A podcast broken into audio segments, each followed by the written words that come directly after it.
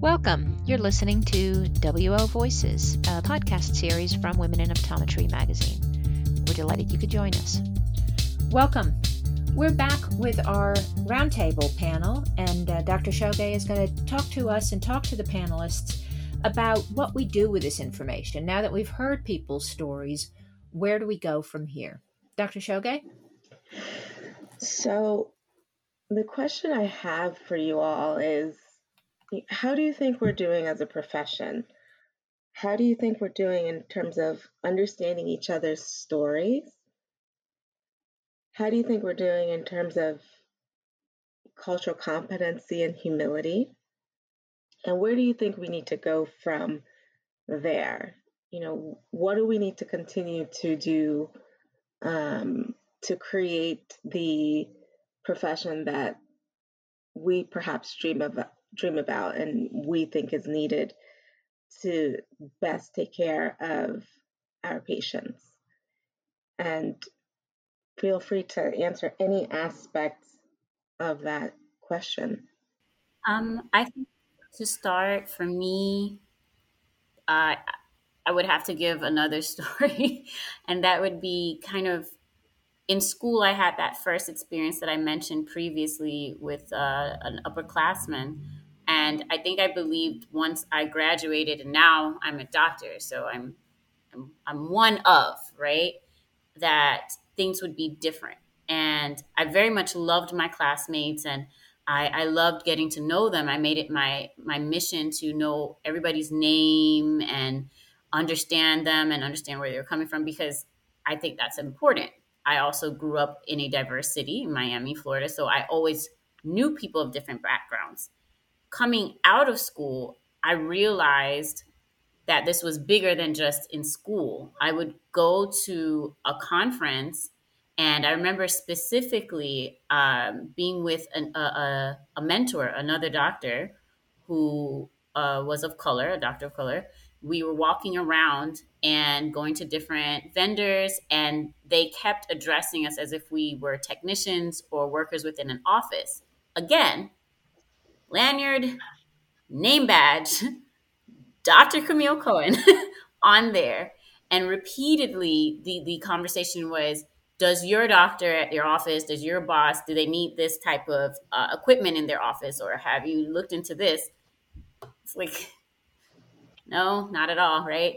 Um, and and almost a question of as we went from room to room, you know, almost are you like are you lost or where do you need to go? You know there there's a meeting over here for this. Well no i'm or i thought i was one of the doctors you know i'm included right? And so that's the, there's that feeling of uh, being excluded of not belonging right? Uh, and and that occurs even as a doctor right amongst your own and and so i can't help but wonder again how is that for the patient? You know i think it's really important um, hearing nia's story as a patient as a patient as a minority to say that my interactions were so traumatic with my doctor that i had a level of ptsd where i would get physically ill before having to go to a doctor's appointment.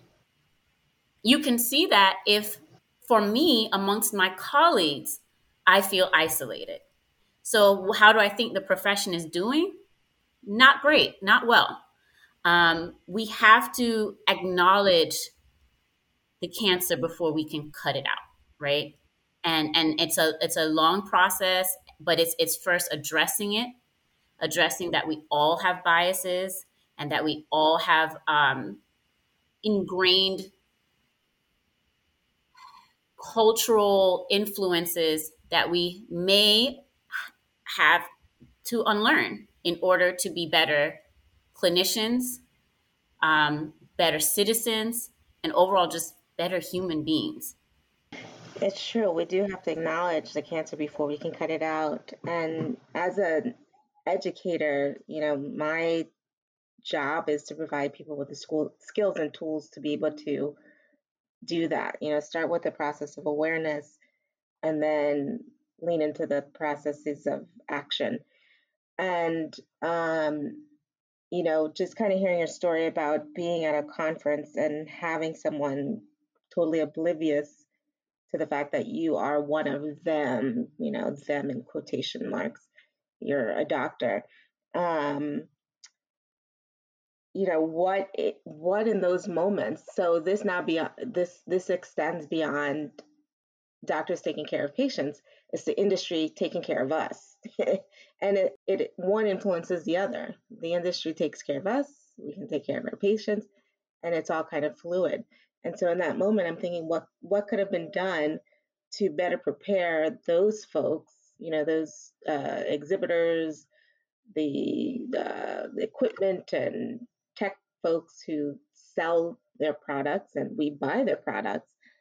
How do we better equip them to um, be ready for for doctors who look like us right so we don't have to constantly say well i am i'm a doctor also and you know and i'm i'm even thinking should there be color coded lanyards and or badges in terms of you can now more easily identify people in their state of their career are you a student are you uh, you know selling equipment are you a doctor? Are you a patient or an ambassador of some sort? Um, you know, I hope that doesn't seem enabling, but where are these skills and tools that we can use to help facilitate these interactions better? Dr. Maithy, what do you think about that? What do you think, uh, how do you think we're doing as a profession? And where do you think we need to go from here? Yeah, I mean, I'm going to be totally honest. I don't think our profession is very culturally competent. There are tons of problematic discussion. Like Damaris knows, I've gotten into tons of discussions and arguments of of doctors that have said very racist or sexist, you know, or anti LGBTQ plus things. And you know, these are doctors that are out seeing patients. So if they're willing to say these things in you know this sort of closed environment with thousands of other doctors you know what are they doing out in the real world um, you know, I think one thing in particularly particular that had really thrown me off last summer, um, kind of after the murder of George Floyd and all the Black Lives Matter protests, is you know there were a lot of protesters that were being injured by rubber bullets and tear gas and things like that in these protests um, from the police and the ophthalmology the academy of ophthalmology was very very quick to condemn this to say you know, these are hurting our patients. People are losing eyes, they're going blind. We do not, you know, support use of tear gas or rubber bullets.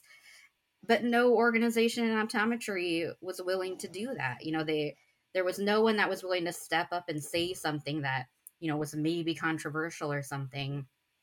Like I feel like there's something about optometry, I don't know what it is, where like we're so risk averse like we're afraid to put ourselves out there and say something that might turn off patients um, or turn people away from us or we don't want to say the wrong thing or do the right thing or do the wrong thing i'm sorry um, say or do the wrong thing um, but you kind of have to be able to to put yourself out there and say you know i don't believe that these things should be done. I think people should be able to protest safely. I think I need to be able to stand behind my Black colleagues and my Black patients. Um, and honestly, if a patient is upset about that and they don't want to come see me, like, okay, they can see someone else. Um, so I, I, I do think our profession has has to kind of be okay with, you know, acknowledging that we're going to make mistakes, that maybe you are going to say um, or do the wrong thing, but just know that as long as you're you're trying to educate yourself, trying to do better, you know, I we've all said the wrong thing before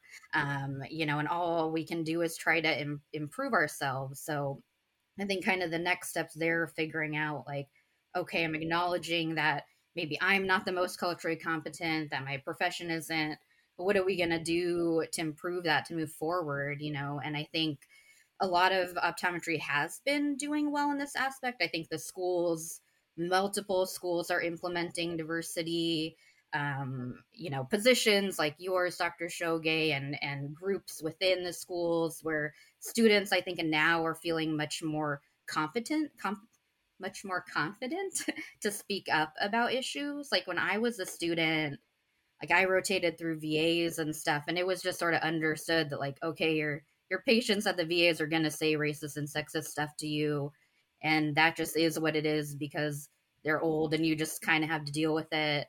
And even if you wanted to complain, like who would you complain to? Um, and I think now the schools are are giving students that space to feel comfortable to maybe complain about that. So I think that's excellent.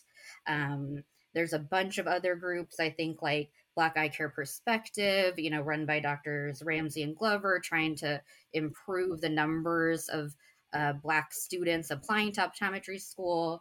Um, so I think for a lot of us, you know, is how do we go ahead and support these things? You know, you can, I think you got to be able to give up something, whether you're donating money to these organizations, there's tons of other organizations you can donate money to.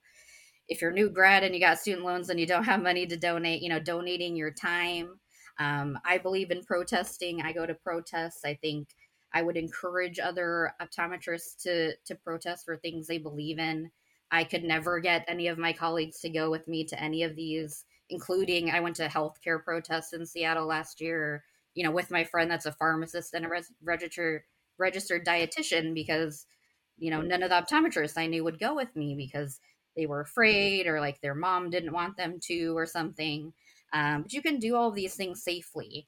And so I think figuring out, you know, where where you think you can best spend your time and energy.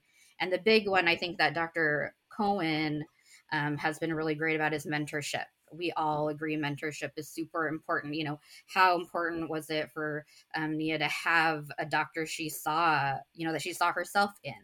And so I think we all are able to do that. And you don't necessarily even need to devote like tons and tons of time. You can do a lot of your mentoring virtually now. If you have patients you see that you think are interested in optometry, like even really young ones, you know, open them open up the opportunity to, for them to shadow you. Um, and I think the other thing that's important as mentors is we don't just have to mentor people that look like us. You know, the burden of mentoring students of color, particularly Black students, you know, or Muslim students or whatever, like you should be able to mentor students that aren't the same gender as you or race or anything um, and maybe even partnering up with other colleagues to do that so not all the work is on your back like we can all share this work uh, to improve our profession going forward.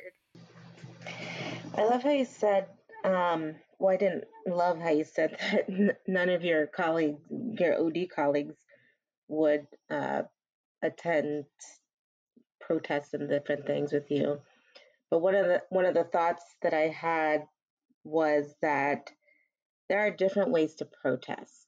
There are different ways to use your voice. Um, one of them being mentorship that you mentioned, um, which uh, Dr. Cohen is an amazing mentor.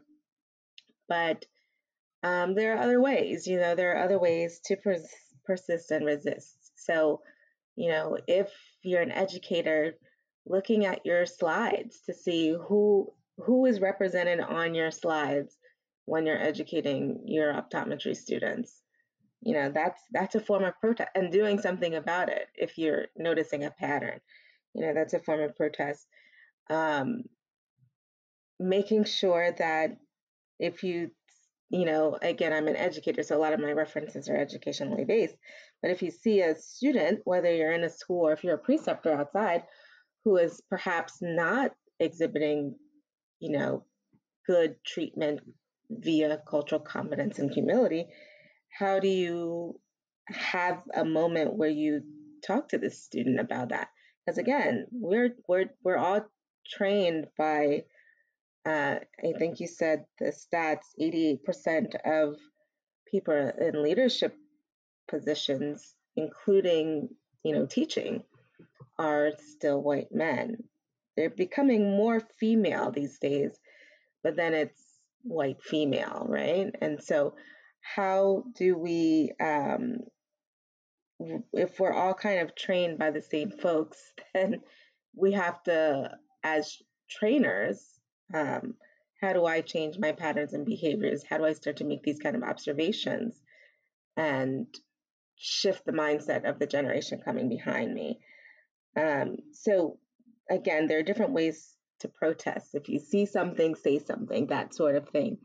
Even if it's on an individual basis, you know, protesting doesn't mean you have to show up with a group of people. Uh, protesting means you show up in that moment, um, sometimes with one other person, and that can have a profound effect on people. Dr. Muhammad, how do you think our profession is doing, and where do you think we need to go from here? Well, I have to definitely agree um, in terms of what Dr. Cohen said and what Dr. Dr. Mighty said. I definitely think that there's a lot more work that needs to be done. Um, I do think that I've seen a change. So, in um, after the murder of George Floyd, me and some of my classmates got together and we wrote an open letter to ASCO. Um, and I feel like from that, I've noticed that there is actually a lot more positions that have been become open um, in terms of director of diversity and inclusions at many of the optometry schools. That at least at SUNY, I know that was never a position that was there before. So I do think that that letter helped to put a little pressure on the schools to say, hey, the students are noticing that there's um, discrimination that's existing, um, that there's some biases that are existing, and that we want the schools to do something about it. And I definitely think that in terms of making a step in the right direction, I think that's been very helpful to at least make the students feel like there's someone on the campus that they can go to um, that's kind of rooting for them and, and helping them throughout the you know throughout their program. However, I do feel that a lot of talk about cultural competency in terms of teaching a class. I don't really personally believe that that's um, as effective as just increasing the number of students that go to the school that represent different cultures and then having those students be a part of the conversation versus someone that's not familiar with the culture teaching about their bias or teaching about their opinion of um, these different cultures that exist. I know when I was in, in optometry school, we had a cultural competency type class, and I don't really think it was very effective because I think it was written by people that don't represent those cultures. So it was not um, very, in my opinion, very comprehensive of what cultural competency should be versus it being taught by some by people that represent those cultures being able to express um, and teach you know to the students in a way that makes more sense coming from someone that is representative of the cultures that they're trying to learn about. In terms of where we should go from here i definitely think that so right now as a resident um, i know that there's a program currently where they're reaching out to residents um, of color who are interested in potentially learning more about academia and kind of pairing them with a mentor to kind of help them get, you know, if they wanted to become in, if they wanted to go to academia, helping them to kind of go down that path. I think that's great in terms of increasing representation uh, within the faculty in optometry schools. But I also think that just outreach needs to become a bigger, um, there needs to be more outreach done in terms of you know, in high schools, pipeline programs that help to generate more students coming to optometry school of color. Because I do think that the more students that are represented in the optometry schools that are of color, that helps to open up the conversation more in terms of creating more change within the optometry schools and then also hopefully within the profession. Thanks, Dr. Muhammad. And, you know, I, it, a lot of the groundwork and you know thank you and your your peers for the open letter that you did write to ASCO and um, a lot of the work that we're seeing is because of students. Um, these are student driven initiatives in terms of it's really the students who are saying, I need this as part of my educational experience in order to better take care of my patients. And so, this being, I need this either I need to see more diversity in my um, class, in my school. I need to see more diversity in my educators. Um, you know, or I need to be more adequately trained for this. So, you know, we've been seeing students ask for that too. Like I, you know, I learn about ocular disease and all this and that, but am I really, really learning about how I best take care of my patients?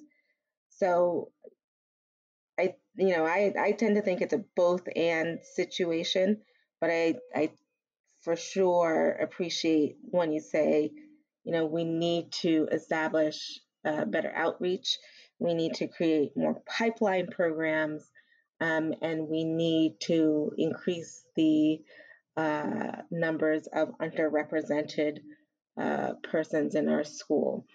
Um, when they get there, we also need to make sure that we're taking care of them. And that's that's a big piece that you know we still need to work on. Do we need to work on the numbers? 100%. And we're we saw a little bit in, of increase in those numbers in this past uh, uh, admission cycle. Um, but we also need to increase inclusion and we need to increase belonging. We need to make sure that people are comfortable while, while they are there and are successfully completing the program and introducing them into opportunities. You know, are we mentoring folks to think about residencies? Are we mentoring folks to think about academia? Are we, you know, how how are we mentoring folks? Um, so great points there. Thank you. Since we're talking about students really leading the charge in this kind of way, I'd like to turn to our only student on the panel. Nia, what do you what do you think? You're really kind of like our, our boots on the ground here right now. Um, how do you think we're doing as a profession? And I, I don't know how fair that question is because this is really your first year in school, maybe because you started your first year as in the middle of a pandemic. So you might have experienced most, if not all, of your first year via Zoom. So I, I think, I assume you're back on campus now. How do you think we're doing, and where do you think we need to go? Yeah. Um, so this is my first year that I'm really on campus. Um, so I haven't had that much experience yet, um, but I definitely, so far in my experience, have seen things that we can work on, um, and things also that I think have been helpful in making me feel um, supported uh, on campus. So, for example, um, I remember during the time of elections and when there were a lot, it was like a tense environment, um, and there were a few hate crimes that um, minorities were experiencing. Um, and during that time, I was definitely feeling a little bit a little bit anxious, especially like going to school, coming home from school, especially after um, night evening labs that uh, we had. And one of my professors sent out an email and um, exp- uh, explained his or gave his support for people who might be feeling a little bit a little bit anxious during this time, and also said um, you know, I'm here for you. Come speak to me if you need a listening ear, um, but also make sure that you feel safe. Uh, if you don't feel safe taking public transportation, take an Uber or cab, and I'm willing to pay for it. And especially when I saw that, I knew that there were professors who understood what I was feeling and were willing to support me in any way um, that I needed. Um, and also, I was really excited, especially this semester when I had um, when one of my supervisors um, was black. This was the first time that I had a black professor or supervisor, um, and she has made me feel very supported on campus, um, especially after a few things that people have um, in groups that I'm in. Sorry, let me just say, uh, restart that part. So I've so Dr. Harewood um, is the director of diversity, equity, inclusion, and belonging on our campus, and she has made me feel very supported. Um, the way that she listens to students' concerns and quickly takes action after um, made me realize that there's there are people on campus like her and the other professor who sent out that email um, that are rooting for us and supporting us and making us feel comfortable. Um, there are also things that I think um, could be worked on. For example, some of the little things like in lectures, when professors use pictures to show different conditions, sometimes the pictures that are used um, of Black people are kind of remind me of the pictures that are used uh, by nonprofit organizations depicting African children with, you know, flies on their face and drool on the uh, drool on the sides of their mouth. Um, and I think I look at it and I think it's not very realistic of what I see in clinic. Um, and I think there those pictures can be made more um, respectful or more realistic. Um, and also, even the comments that are made sometimes that you don't realize could be um, could give off maybe um, a microaggression um, or make some students feel unincluded. Um, sometimes you hear comments like, "Oh, um, these beautiful blue eyes." I hear it so many times, but I haven't heard beautiful brown eyes. I think all eyes are so beautiful, especially after seeing irises for the first time in lab. Um, but yeah, little things like that, um, and also just having a space where we can um, de-stress uh, like the prayer room that we have in our school has been very um, a very safe space for me, a place where I can um, relax and reflect and just um, de stress. And I think having something eh, like that on all campuses is important for students. The little things matter you know I, you know we we spend a lot of time talking about very big things and i think that's why i really enjoy having you on this panel because as i said you're you know you really represent the boots on the ground right now. Um and the having a meditation rooms uh, you know a place where you can have community with other peers like you is just it's such a big thing you know. Having you know gender neutral bathrooms having um, you know I, i've started seeing um, you know acknowledging holidays and, and things that even if it's just a handful of people in the school who celebrate or observe those people now like oh they know it's this is my holiday. This is something that's important to me celebrating and observing observing those things. So those you know we don't want to belittle it by calling them little things, but those daily, those everyday, those day to day things, those are the inclusive and belonging actions that really make people feel comfortable in their environments. So, again, we have to be able to walk and chew gum at the same time by accomplishing the big things as well as the little things. Um, this is an industry wide wide call to action. Um, we are, you know, in terms of the concerted work we've been doing for the past year. We're about a a, a year in, a little more than a year in. Um, but it, as some of my mentors in NOA have said, you know, we've been here for 50 years and we've been doing this work. So I I want to keep the momentum going, and that's part of my role um, in my position as uh, director of DEIB, um, making sure these conversations continue to happen, making sure that we keep each other accountable, um, and making sure that we don't we don't get too comfortable. We want to get better. We we don't get we don't want to get too comfortable again because we've seen what comfort can lead to, and it's it's really complacency, and we don't want to be complacent because we have a long way to go. We've definitely seen the needle moving in the right direction. Um, I think in small ways and in big ways. Um, but we need to keep going and pushing forward. And I just want to thank you all for taking a little time to have these conversations. And um, I hope we have the opportunity to do this again sometime. Dr. Raimondi, what, what do you think? How do you think our profession is doing? And where do you think we need to go?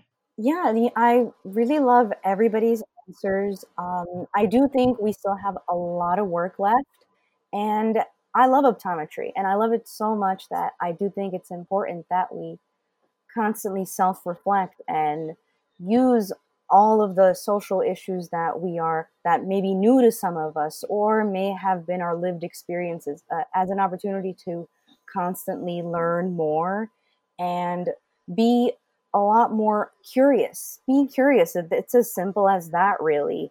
Um, there's so many different countries to learn about, so many different backgrounds to learn about. And I think that, you know, in optometry, in our profession, we do have a lot of work left. And and that's okay if we're able to recognize that then we can check uh, you know check on each other and say hey you know maybe you should think about saying this a different way. We should feel comfortable in even reaching out to different organizations and saying, hey, I see your whole panel of speakers and it is all white men. Or if they are trying, it's all, um, you know, it's not representative of what our, you know, our real patient population looks like. And we should feel comfortable saying that. And at the same time, right, it's also important for us to recognize that we can make mistakes too and that we can continuously grow and learn more. So, and I think it was also mentioned before, right, in terms of our industry with um, with the big uh, conferences, representation is still needed. And apart from mentorship, you know, I think professionals like like us too, like me, who have been out for six years or so, we also need to find someone who is uh, going to be able to pass that mic, right, and who's going to know when they can center their voices, when they need to they need to step aside, or when they need to bring someone else on, uh, such as this panel, right, where we're all here and we're our voices and our experiences are being centered. And you know, the future is looking really bright with Dr. Muhammad and Nia, and uh, with all of us, we'll uh, all work together and hopefully all meet in the future too. Thank you, thank you for your response, and I agree. You know, we all just have to just continue to work together. Mm-hmm. And as you mentioned, when I kind of look over my shoulder to see who's coming behind me, I'm excited and I'm impressed. And we, again, just need to keep that momentum going, make sure we're mentoring folks um, that are coming behind us, and um, keep that relationship and that, that chain going. So, thank you for that. Thank you so much, Dr. Shoghi, for moderating this panel discussion. There have been so many good ideas talked about here and so many important ideas to keep talking about here. I also want to thank uh, Dr. Camille Cohen, uh, Dr. Damaris Raimondi, uh, Dr. Sati Mehti, um, Dr. Monique Mohammed, and Nia Ibrahim. Um, thank you all for your time.